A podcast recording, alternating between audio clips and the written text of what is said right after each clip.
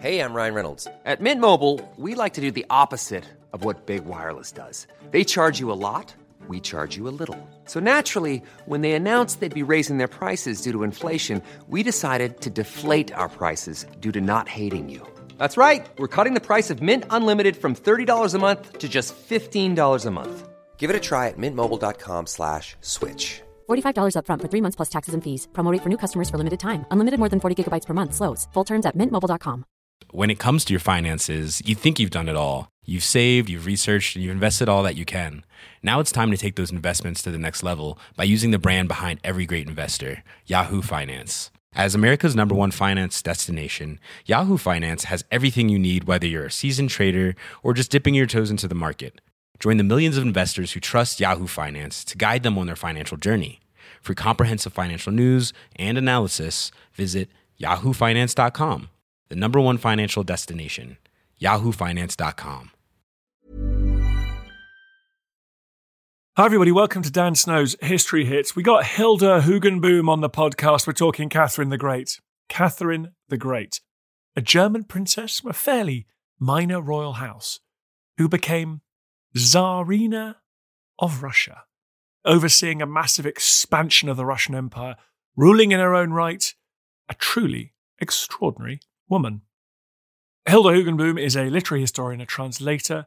She has been through acres, acres of archive material about Catherine, much of it written by Catherine the Great. She wrote fluently and thoughtfully about constitutions, about how government should run. Most of it, to be fair, based on the assumption that she would be in absolute control of everything, but still interesting. Better than that absolute slacker, Charles I.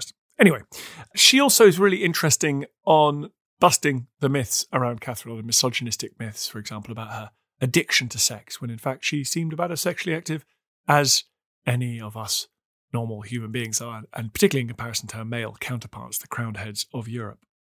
It's a fascinating conversation about one of the 18th century's most remarkable people. If, like me, you love 18th century history, there's plenty of it available. You know what I'm going to say. It's available at historyhit.tv. It's our new history channel, folks. Someone pointed out to me over the weekend, it's like a history channel, but there's no aliens on it or neo Nazis on this history channel. So go and check it out if you actually like, you know, history.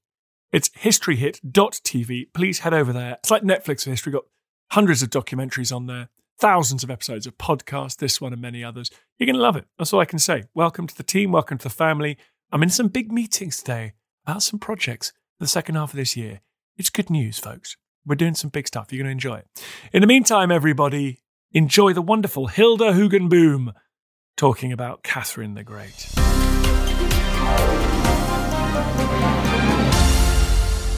Hilda, thank you very much for coming on the podcast.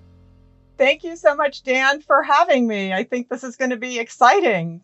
I mean, where do you start with Catherine the Great? Because there's the misrepresentations of her, there's her rule, her upbringing. I mean, I think, can we just start maybe by how unlikely was it that this young woman would end up being ruler of the Russian Empire? Well, she had a long apprenticeship. Where did she come from exactly? She comes from a minor German principality on the Baltic, Stettin, Szczecin, today in Poland. And she was in part chosen because she came from a place that wouldn't cause any problems for Russia, they thought. This wasn't Prussia. And there were important connections between her family and the Empress Elizabeth, who had been engaged to be married to the brother of Catherine's mother. So they thought this young girl will come quietly and won't give us any trouble. That's exactly right. And how wrong were they? She would reshape Russia. So she goes to Russia. And how does she get on initially? Well, she goes with her mother, and her mother has her political agenda. and so the two of them have to manage their relations while they're there. Her mother nearly causes a crisis for both of them and Catherine has to smooth that over. So she's getting very early lessons in what it takes to survive in the court at St. Petersburg. And she's transformed very quickly. She gets a new name. She becomes Ekaterina Alexeyevna. She has to abandon Lutheranism and become Russian Orthodox. And she learns Russian she comes to Russia already knowing French and German. She was educated as a part of the German elite to, for an international marriage. So French was a necessary part of that. And it turns out that Catherine had a real love of languages. She loved Russian proverbs and she had real Russian. So this was one of the things that I, as a scholar of Catherine the Great, of her memoirs, was very interested in when I was in the archives to just kind of get a sense of what her writing was like. And so she transformed herself very successfully in a way that her husband, Peter III, was really not able to. Yeah, let's ask what did she make of her husband? Kind of unimpressive figure. Well, that's very interesting because a lot of her take on her husband we have through her memoirs. And those memoirs, there were three of them. There was a fourth, the first one that she burned. It was a short character sketch. But for the rest of her life, she wrote memoirs at intervals of 20 years. So the first one was written before she became empress. And each of these memoirs, they all cover the same area. So they cover the part of her life that is the series The Great before her coup. And her view of her husband changes each time because she's telling a different story. So that first story is really about I'm a German princess. I married the heir to the Russian throne.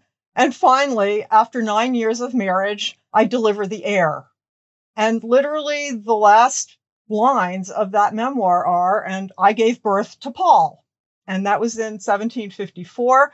And so the damning portrait of her husband isn't that essential to that story. That story is a story that she tells, in fact, for the British envoy to the court of St. Petersburg, for Sir Charles Hanbury Williams. The second memoir is in the early 1770s. She's fully in control now. She has a war going on with Turkey. She is dealing with problems at home. There's a plague, there's a Pugachev rebellion. Her son has come into his majority, and so there are problems there. And she, in this memoir, spends more time on her upbringing because she's combating French memoirs, which are painting her as a little nothing who came to the Russian throne. And so she really burnishes her court credentials in Germany before she comes to the throne. And so she shows herself at the court in Brunswick, Braunschweig, and she also has been to Berlin. But by the third memoir, the last one, the one that my husband and I translated, she started writing this after the death of her great love and her great general, Potemkin. And this is her kind of reevaluation of her life and reign, all set before her coup in 1762 and here she begins with Peter III. And there's a maxim that she puts at the very front comparing her and Peter.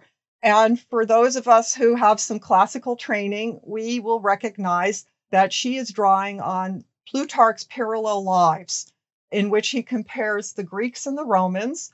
And she is comparing her character, her suitability to rule, with that of Peter. And so that is really where the character of her husband becomes the most important factor in all of her memoirs. So that is where we get the most damning portraits. We see, for example, how he decides it would be really good fun to drill a hole in the wall so that he and his friends can all line up on a bench and watch Elizabeth cavort with her various favorites and with her closest circle. And so this Catherine thinks to herself, this is going to lead to tears for everyone. This is such a stupid idea.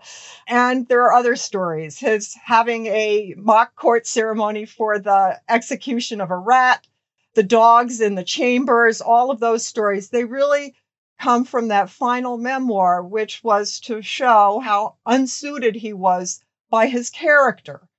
And so, by character, Catherine had a very 18th century idea, an idea of the philosophes in France, and before that, that they called the honnête homme. And that is a model of moderation, of prudence, of good judgment. Someone who is able to moderate themselves in all situations, who is appropriate always in speech, in writing. And this is Catherine's idea of herself. And she shows how far short Peter III falls of that idea. So, Peter III, her husband, in the summer of 1762, she stages a coup, basically. She has him arrested and he has to abdicate. And bit like sort of Richard II, he's transported to a little provincial place and mysteriously dies. You have just mentioned Elizabeth, who was the previous ruler of Russia. Female rule, therefore, was accepted, was it, in 18th century Russia? Or was it hugely controversial? No, it wasn't controversial at all because it's politics. And so Peter the Great had changed the succession rules because Peter had a son, Alexei, who died under torture, basically. He had tried to escape from his father. He went to Vienna. He had to be brought back and he was killed. And so Peter changed the succession rules so that he could nominate his successor. And he died before he did that, but his wife became Catherine I. And then there was a Peter II, and then there were two more women. Elizabeth, her predecessor, came to the throne in a coup also. So there were a lot of precedents in the 18th century for Catherine's situation. And I don't need to remind you or your listeners that, of course, England had long had female rule and does. And Catherine had another female ruler that was very important in the 18th century at her side, and that was the Holy Roman Empress Maria Theresa. Her father found himself in a similar situation and changed the rules of primogeniture so that his daughter could inherit the throne. The country that did not do this, because they didn't have to do this, was France. And so France adhered to Salic law. And not coincidentally, I think the French were the most hostile to women on the throne and the most hostile biographies and histories of Catherine's reign have come from France. Right. Well, I'm going to ask you about Catherine, how she's portrayed in a sec, because I know that's an area that you're particularly expert in. But let's just quickly remind everyone just how important Catherine was as Empress of Russia. She ruled for over 30 years.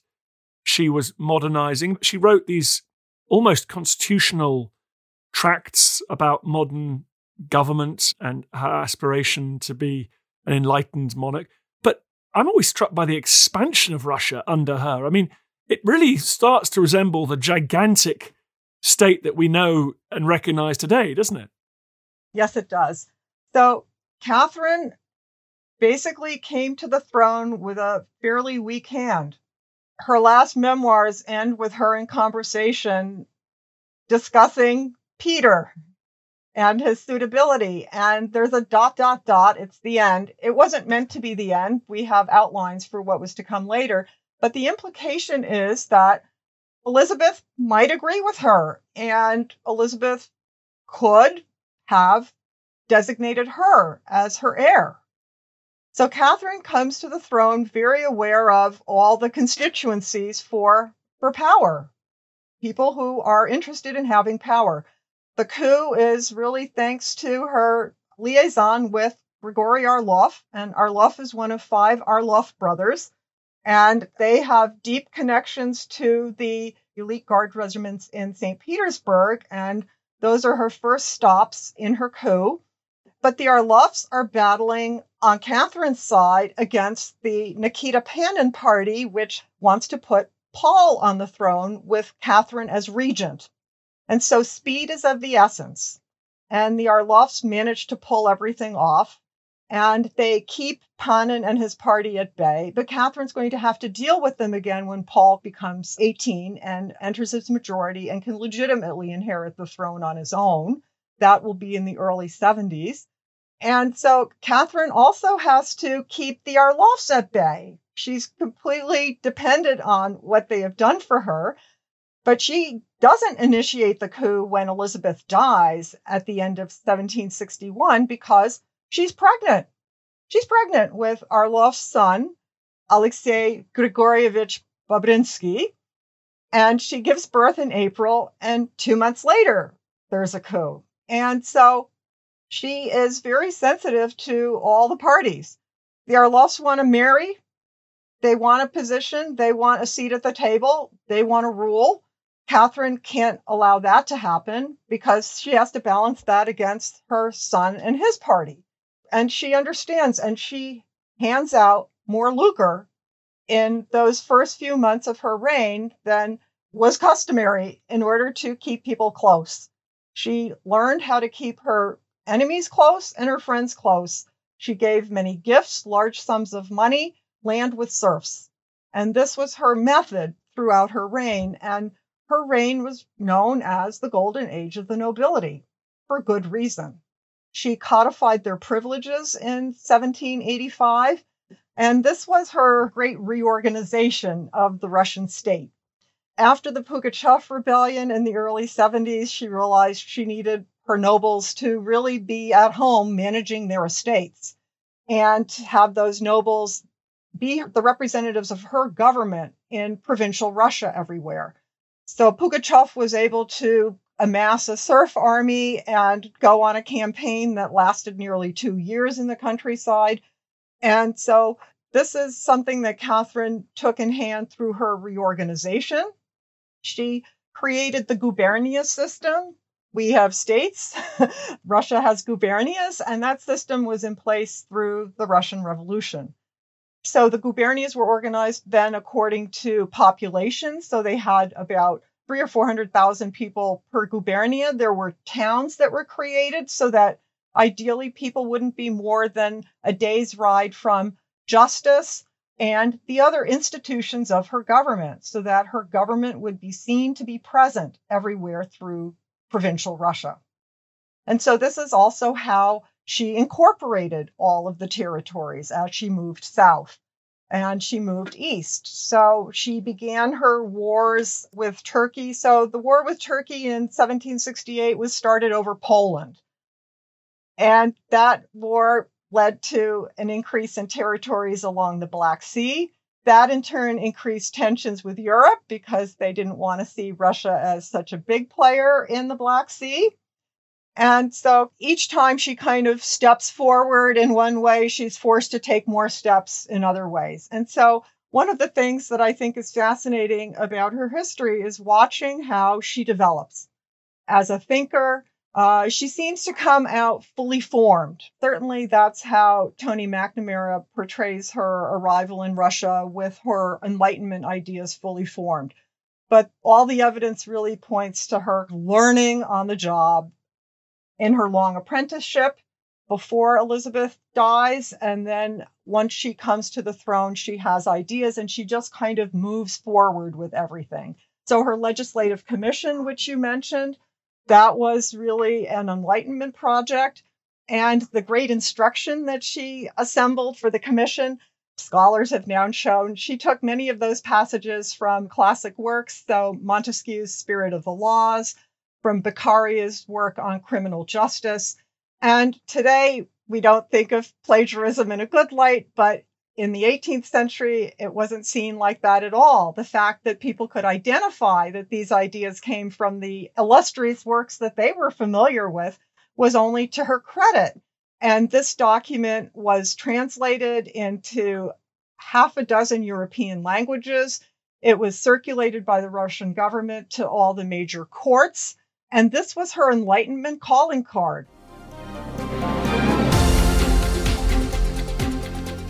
You listen to Dan Snow's history. We've got Hilda Hoogenboom talking about Catherine the Great. More after this. Catastrophic warfare, bloody revolutions, and violent ideological battles. I'm James Rogers, and over on the Warfare podcast, we're exploring the vast history of ferocious global conflict. We've got the classics understandably, when we see it from hindsight, the great revelation in Potsdam was really Stalin saying, Yeah, tell me something I don't know. The unexpected. And it was at that moment that he just handed her all these documents that he'd discovered sewn into the cushion of the armchair. And the never ending. So, arguably, every state that has tested nuclear weapons has created some sort of effect to local communities. Subscribe to Warfare from History Hit wherever you get your podcasts.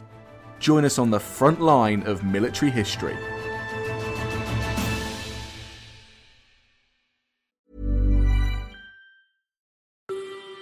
Hi, I'm Matt Lewis, historian and host of a new chapter of the Echoes of History podcast. If you're an Assassin's Creed fan, and like me, want to be prepared for the launch of Assassin's Creed Shadows later this year, join us on Echoes of History as we head to feudal Japan to explore the real life history that inspired the latest game from this legendary franchise. Learn about Yasuke, the African warrior who entered the trusted circle of Japan's most powerful warlord. Hear accounts of cultures colliding when Portuguese missionaries landed on Japanese shores, and follow Japan's journey through years of division and bitter warfare to unification at the dawn of the modern era. Make sure you catch every episode by following Echoes of History, a Ubisoft podcast brought to you by History Hit, wherever you get your podcasts. Life is full of awesome what ifs, and some not so much, like unexpected medical costs. That's why United Healthcare provides Health Protector Guard fixed indemnity insurance plans to supplement your primary plan and help manage out of pocket costs. Learn more at uh1.com. Many of us have those stubborn pounds that seem impossible to lose, no matter how good we eat or how hard we work out. My solution is PlushCare. PlushCare is a leading telehealth provider with doctors who are there for you day and night to partner with you in your weight loss journey. They can prescribe FDA-approved weight loss medications like Wegovy and Zepbound for those who qualify. Plus, they accept most insurance plans. To get started, visit plushcare.com slash weight loss. That's plushcare.com slash weight loss.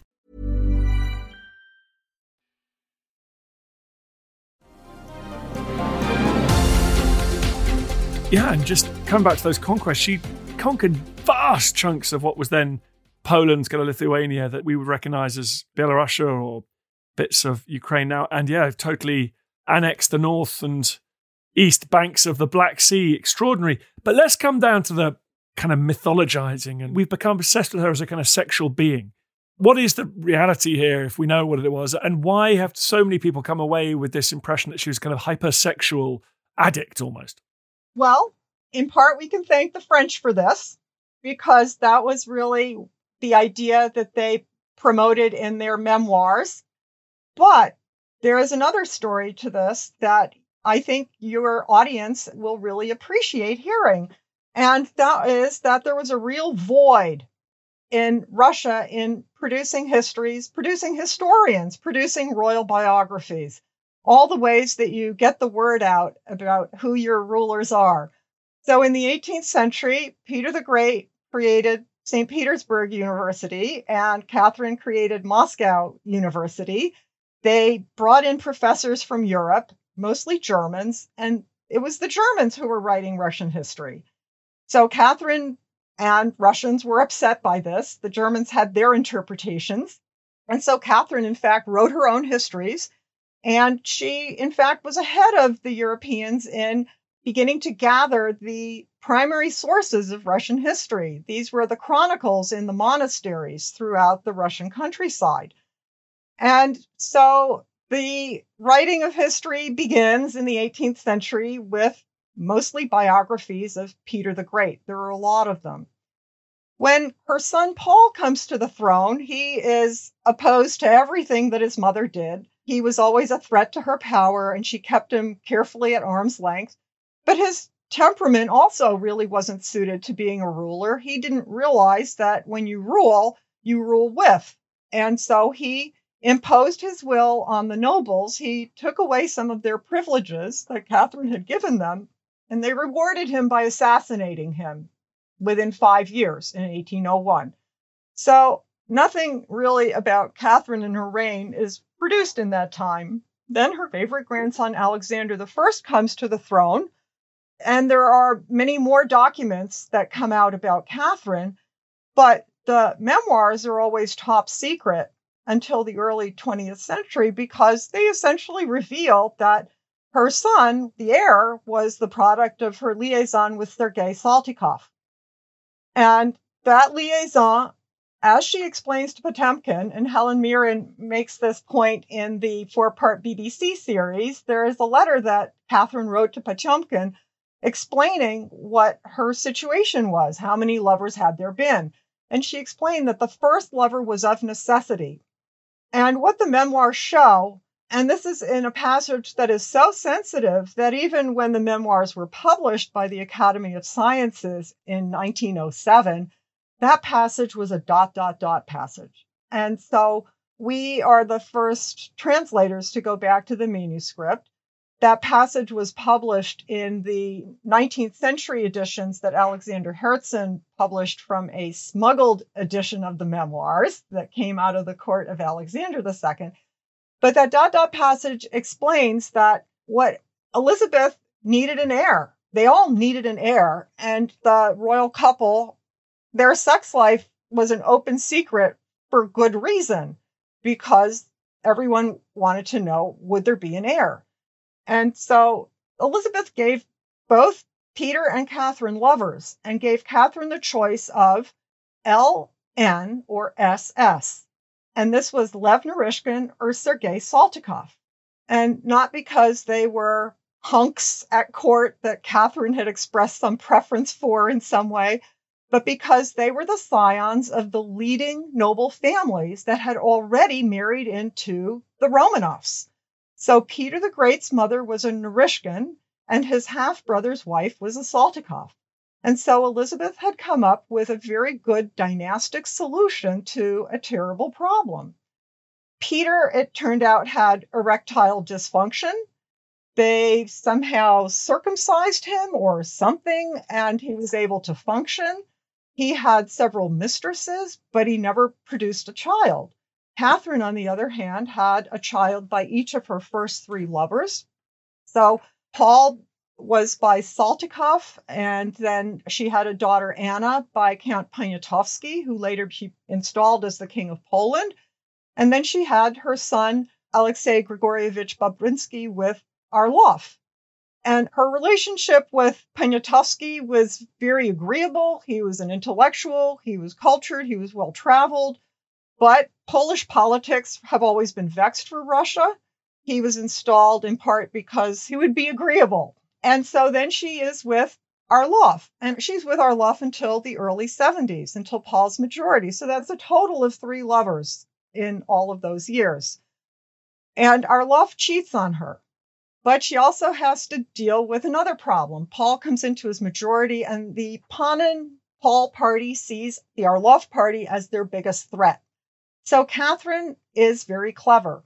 She sends Orlov out of town on an important military mission to the south, and she tells the Panin party, I will strip him of all his honors and of his chivalric orders if Paul will trade away his father's patrimony, uh, Holstein Gottorp, which is his foreign power base. And she makes the case in the memoirs in a very patriotic sounding way as if she's already had this discussion with her husband over 20 years ago. She gets the deal done. So the Panin party thinks it's very unlikely that we're going to get Paul on the throne. So we might as well go for what we can get, which is get the Orlovs out.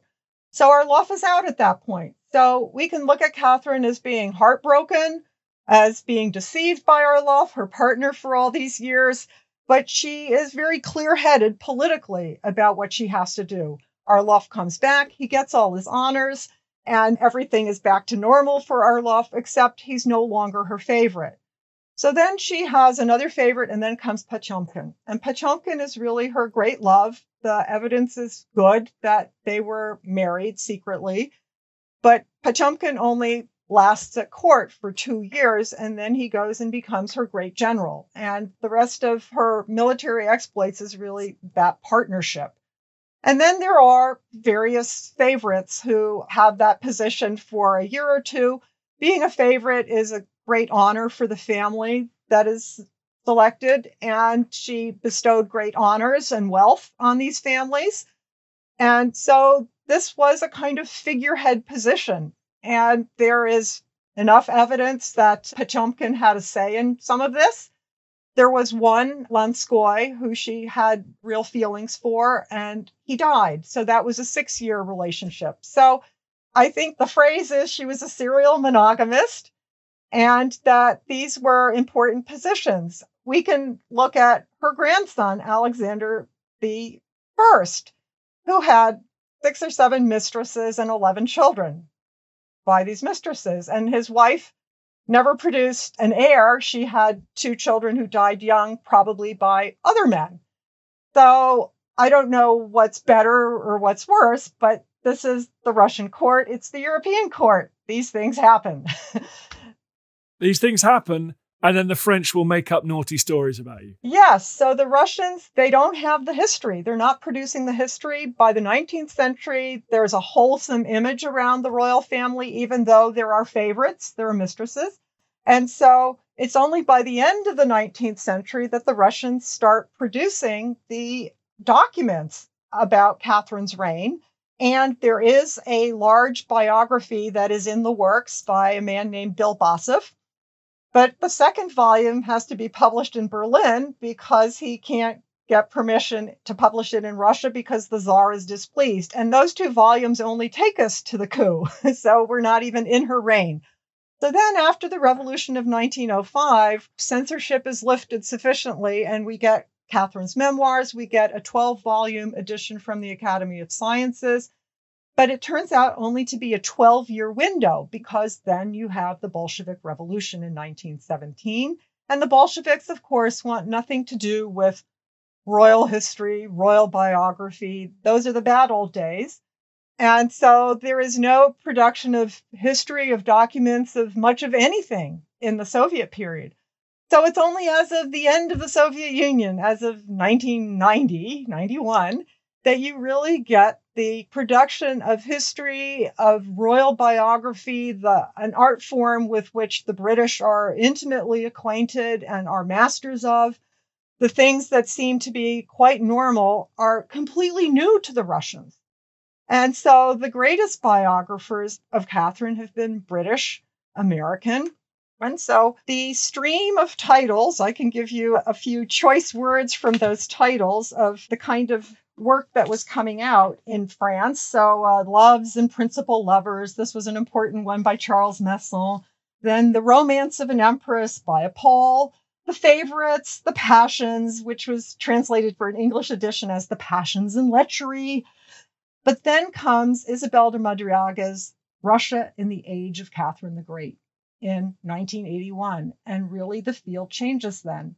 It's really not possible to write those kinds of biographies anymore because Madariaga was a full European. She had a Scottish mother and a Spanish father. She knew a half a dozen European languages. She was trained at SSEES in London. She was a real phenomenon, and she really did Catherine and her reign justice. So the picture that we have of all of Catherine's achievements in their full European framework, this is thanks to the work of Isabel de Madariaga. And so that has really changed the field. And that is, I think, part of the great interest. So the 10 part series by Tony McNamara says occasionally true. And so what's fascinating is I see lots of articles where people are coming out and saying, no, but these were her achievements. This is what was true. This is what she was doing. There's been a bit of a backlash, I think. And it's really thanks to the work that Isabel de Madariaga pioneered that we have that bigger picture. And then there's the terrible urban myth about the horse, about Catherine the Great being crushed by a horse that she was trying to have sex with. There's no truth in that, right? No, but what has historians working hard is to figure out where that came from. They don't know how that myth got started, but they do know that it did not start in the 18th century. It did not start under Catherine. And so I think Tony McNamara got it wrong. And it seems to be a 19th century myth. And it's connected to a passage in Pliny the Elder's Natural History, on animals where he cites Juba II, king of Mauritania. And I'll read the quotation. Juba records that Semiramis was deeply in love with a horse to the point of having sexual intercourse with it.